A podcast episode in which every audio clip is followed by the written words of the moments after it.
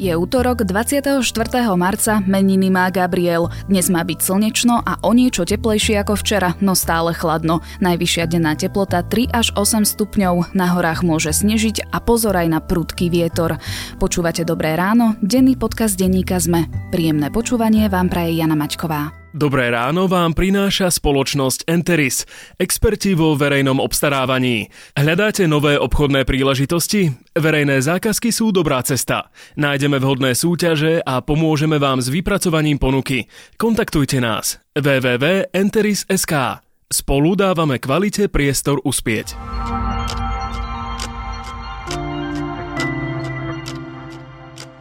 Poďme sa pozrieť na krátky prehľad správ. Vláda zriadila permanentný krízový štáb. Jeho členmi budú vedec Robert Mistrík a lekári Vladimír Krčméry, Peter Vysolajský a Peter Škodný. Premiér Igor Matovič chce, aby sa na koronavírus testovalo 10-násobne viac, čiže aby sa odoberalo 3000 vzoriek denne. Slovensko by podľa neho malo získať 200 tisíc testov. Finálne to však ešte nie je potvrdené pôvodnom epicentre nového koronavírusu v čínskom Wuhane povolili po dvoch mesiacoch obmedzený pohyb obyvateľov.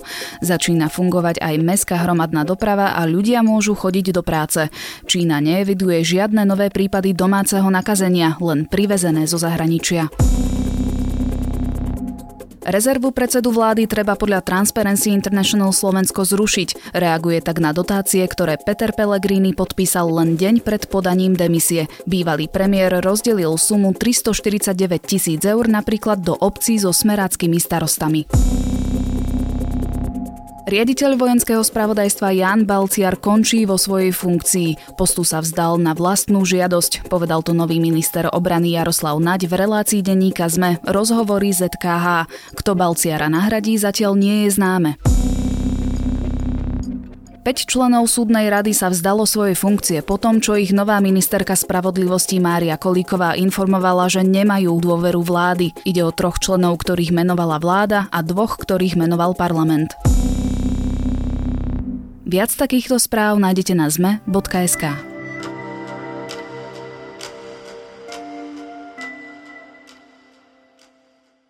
Špajza je prázdna. V správe štátnych hmotných rezerv nie sú žiadne ochranné pomôcky pre zdravotníkov, ktorí čelia koronavírusu v prvej línii. Popri tom však jej šéf Kajetán Kičura uzatvára zmluvy s pofidernými firmami, objednáva nepresné a predražené testy a aby toho nebolo málo, jeho 20-ročný syn si v tomto čase kupuje dva byty v centre Bratislavy bez hypotéky. Kto je vlastne Kajetán Kičura? Na to si zodpovieme s Adamom Valčekom, investigatívnym novinárom denníka ZME. Požiadam pána ministra hospodárstva, aby, aby dal návrh na odvolanie predsedu doktora Kajetána Kičuru z funkcie predsedu správy štátnych hmotných rezerv.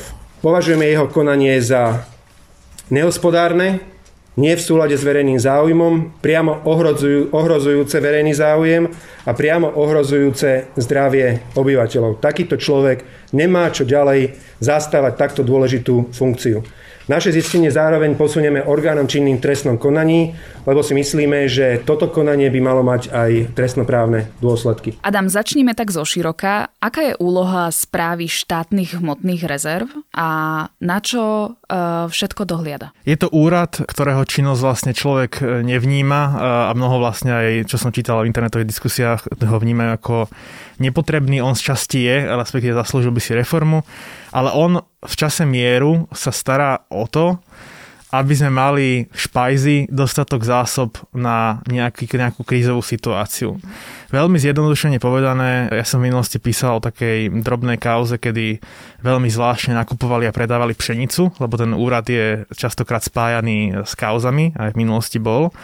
A je to vlastne o tom, že oni majú nejakú tabulku, koľko pšenice musia držať na sklade pre prípad núdze, tak aby tú pšenicu vedeli uvoľniť na trh a aby, sa, aby z nej mlinári vedeli urobiť múku, ak tu bude vojna, e, kríza alebo pandémia napríklad.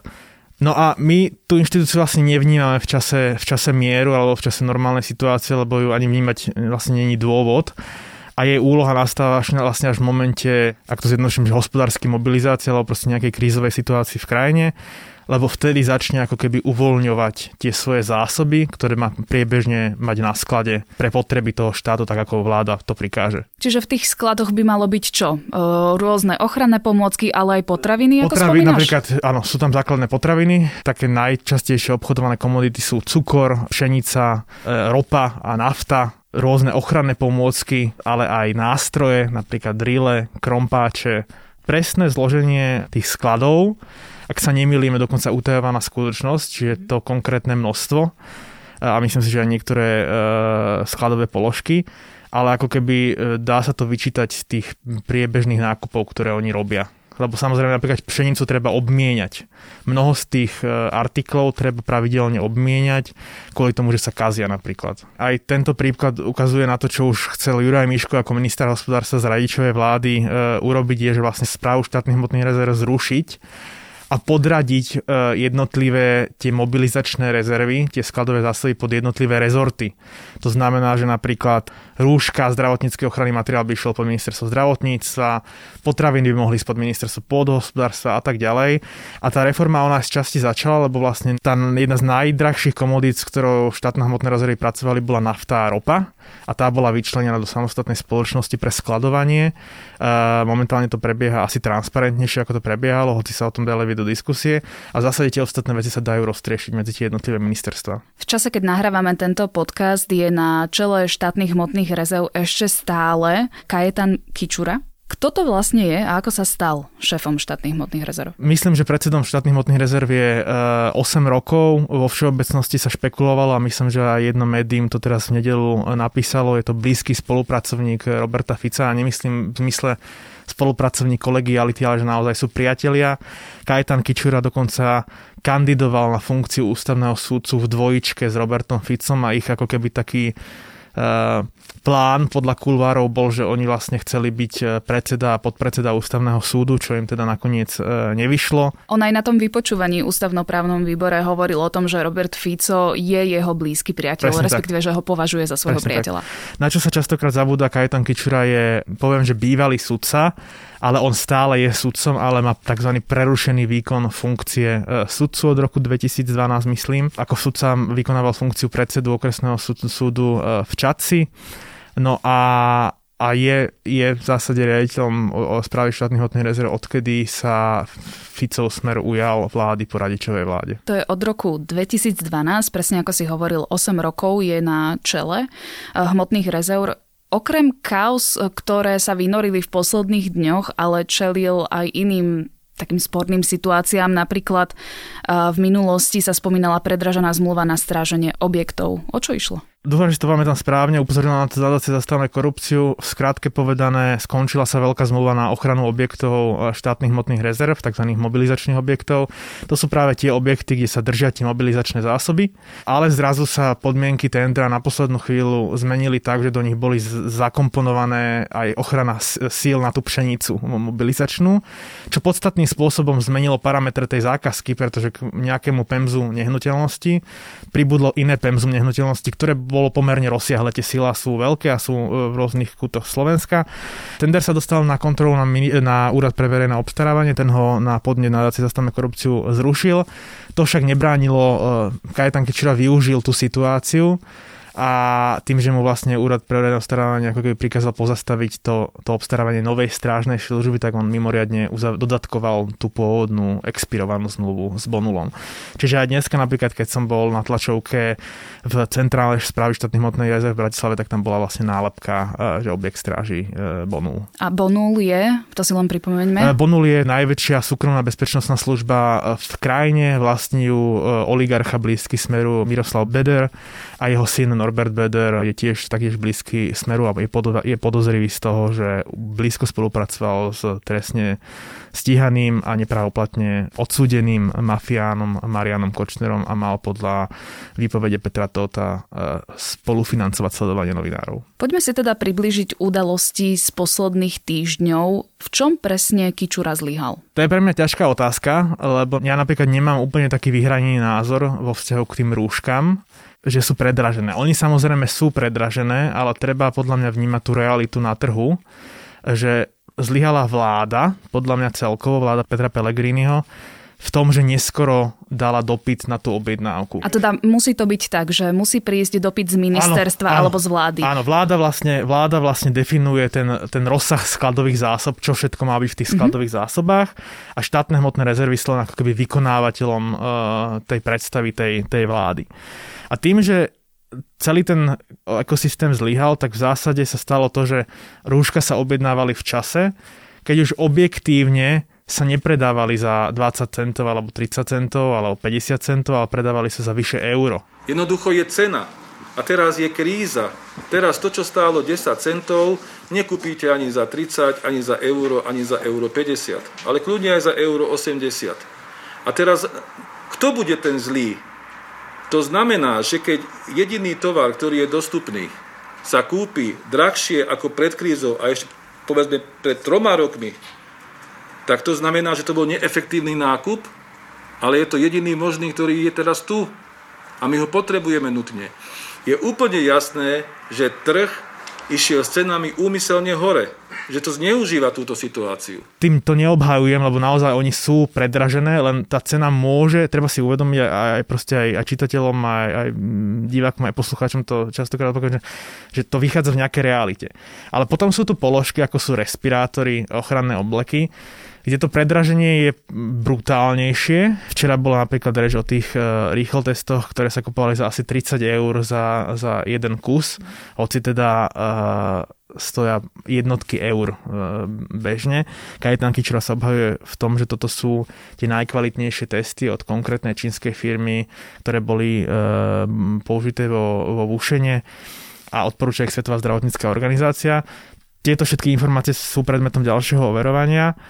No a potom samozrejme problém, kde, kde zlyhal, alebo čo je teda na diskusiu, nie, nie sú len parametre tej zákazky, a teda objem a tie jednotkové ceny, ale aj to od koho nakupoval. Pretože sú to firmy, ktoré buď vznikli nedávno, alebo sú to firmy, pre ktoré sú tieto zákazky život, že ternom, hej, že nikdy nemali takúto veľkú zákazku, alebo v jednom prípade také drobné zákazky je to proste firma okresného šéfa Slovenskej národnej strany. Pre týždenník Trend sa uh, tento okresný šéf SNS veľmi vulgárne vyjadril, že vlastne sú to hlúposti a blbosti, e, tá cena. Ako Kičura vysvetľuje tieto nehospodárne nákupy? Je to, argumentuje to práve tou pozíciou na trhu? Že... Áno. Áno, on vlastne opakuje tú pozíciu na trhu. A ten výber firiem? A to je práve podľa mňa najslabšie miesto, lebo kým e, napríklad ten argument tou situáciou na trhu je racionálny, má racionálny základ a treba sa baviť o tom, že v akom rasahu platí na tie jednotlivé položky, na to predraženie, tak vlastne k výberu tých spoločností sme zatiaľ nič nepočuli.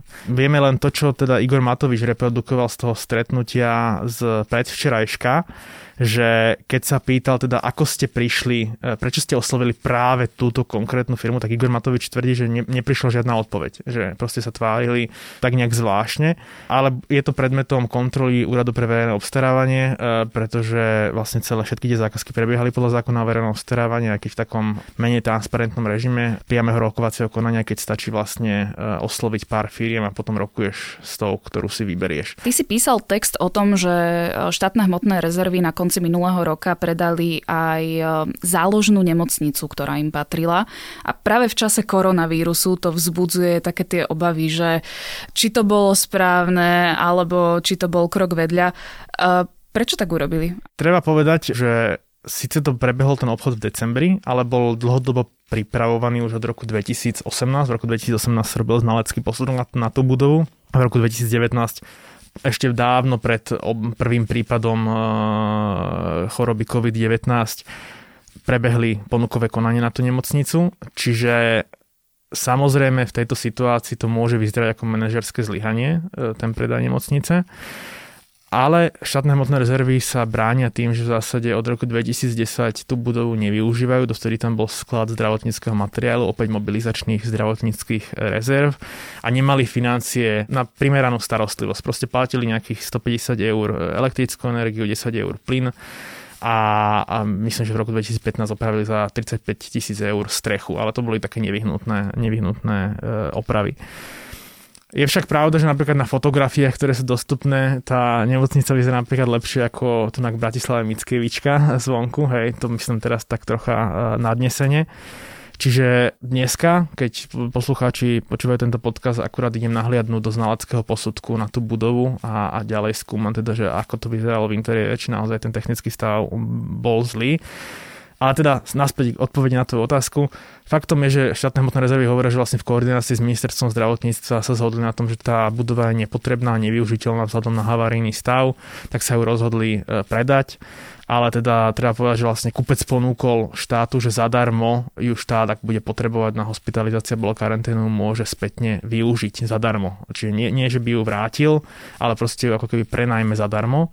Zatiaľ takýto záujem e, štát e, neprejavil. To je ale celkom dobrá správa. To je dobrá správa a podľa mňa ako keby v merite veci vlastne potvrdzuje, že aj ten kupec si uvedomuje, že tá budova síce asi je ako nie v ideálnom stave, ale stále v stave, ktorý je asi e, použiteľný na niečo.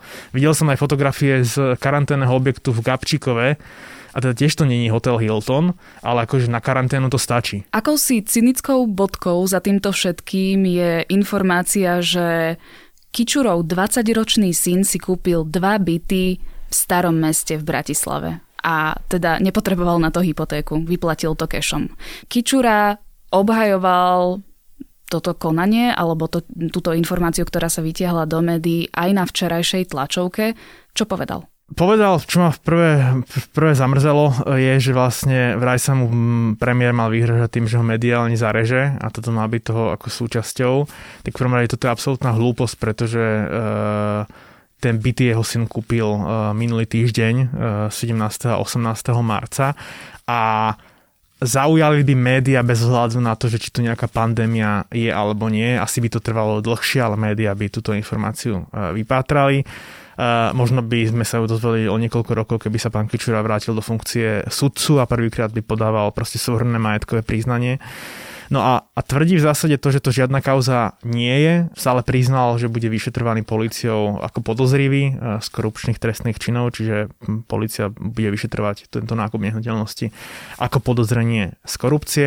On to odmieta a tvrdí, že síce nehnuteľnosti kupoval syn, ale oni, Kajetan Kičura s manželkou mu na to dali peniaze z úspor, čo je tvrdenie, ktoré sa mne zdá ako nadmieru podozrivé, pretože vlastne posledné majetkové príznanie pána Kičuru sudcovské z roku 2012, či spred 8 rokov, sú tam úspory za niekoľko jednotiek 10 tisíc e, eur ale a zároveň mal teda ročný plán okolo 30-35 tisíc eur. Dúfam, že e, som to nepodsekol výrazne.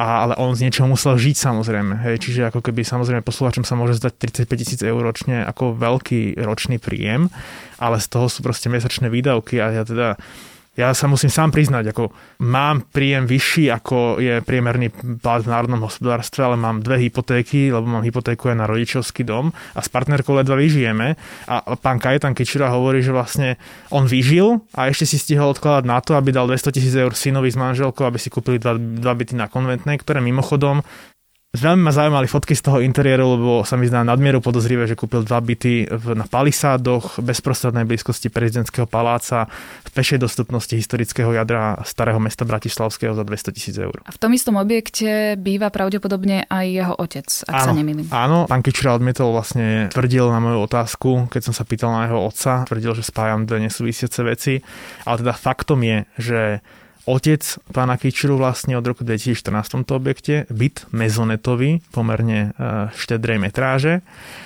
A súhlasil s tým, on je na vrchnom poschodí a súhlasil s tým, aby určití susedia postavili nadstavbu a byty v tej nadstavby skončili u jeho vnuka, a legitímna otázka samozrejme je, že či od začiatku toto celé nebolo chystané preto, aby si syn pána Kičuru tie byty kúpil.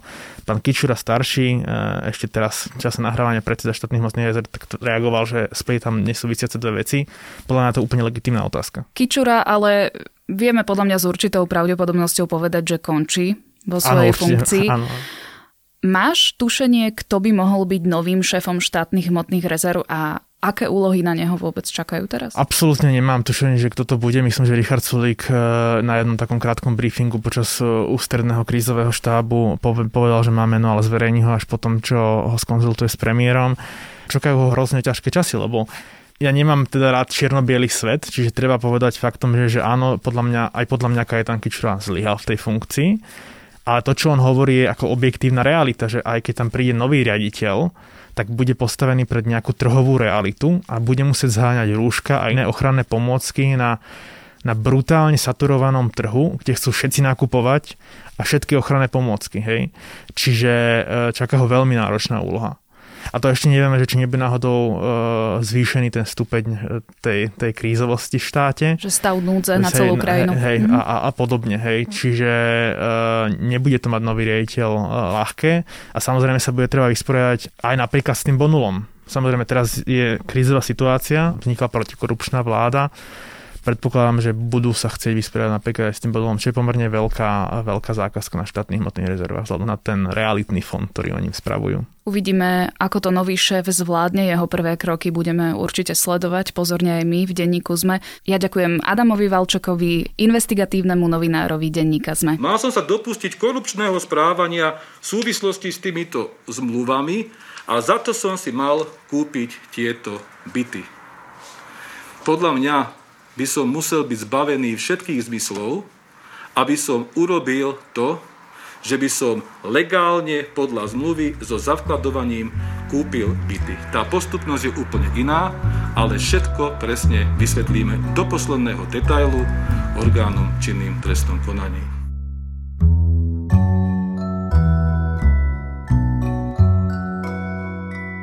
Sice patrím až k druhej generácii depešákov, nedám na túto britskú kultovú kapelu dopustiť. A práve s Depeche Mode je spojený aj môj dnešný tip. Minulý piatok ich 7. album Violator oslavil 30 rokov. Vo verejnosti asi najviac zarezanovali skladby ako Enjoy the Silence či Personal Jesus, no celý playlist je brilantný hudobný aj textový klenot. Odporúčam započúvať sa najmä do piesní World in My Eyes, Clean či Waiting for the Night. Na dnes je to všetko. Počúvali ste Dobré ráno, denný podcast denníka ZME, tentokrát s Janou Maťkovou. Do počutia zajtra.